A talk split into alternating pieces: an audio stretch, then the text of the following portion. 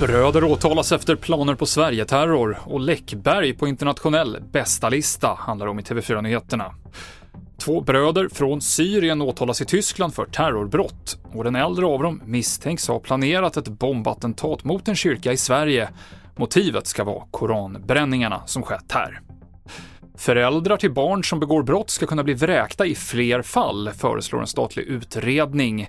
Idag så kan hyresgäster bli vräkta på grund av brottslighet som är kopplad till själva lägenheten. Men utredaren föreslår att även brott som begås i närområdet ska vara grund för uppsägning. Det är ett stort problem med otrygghet och vi har ju tittat särskilt på utsatta områden och där är det så att hyresrätten är en dominerande bostadsform. Och många brott begås i anslutning till bostaden så vi tycker att det är ett stort problem. Och det sa utredaren Thomas Edling.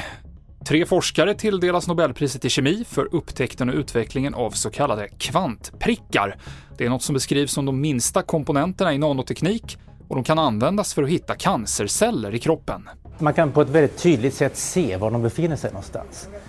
Till exempel om man vill göra en, en operation så behöver man ju se var, var cancervävnaden är någonstans och då kan det vara bra att ha en typ av väldigt tydlig bild av var cancervävnaden ligger någonstans.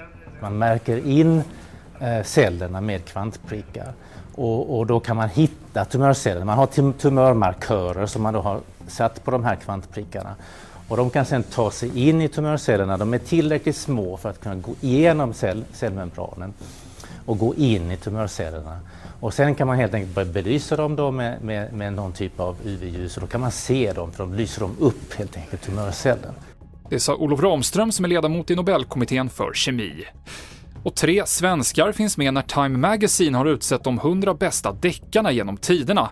De presenteras utan inbördes ordning och de svenska representanterna är Män som hatar kvinnor av Stig Larsson, Camilla Läckbergs debut Isprinsessan och Mördare utan ansikte, som är en av Henning Mankels Wallander-böcker. Det avslutar TV4-nyheterna med Mikael Klintevall i studion.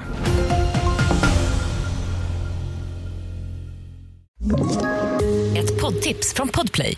I podden Något Kaiko garanterar östgötarna Brutti och jag, Davva, dig en stor dos skratt.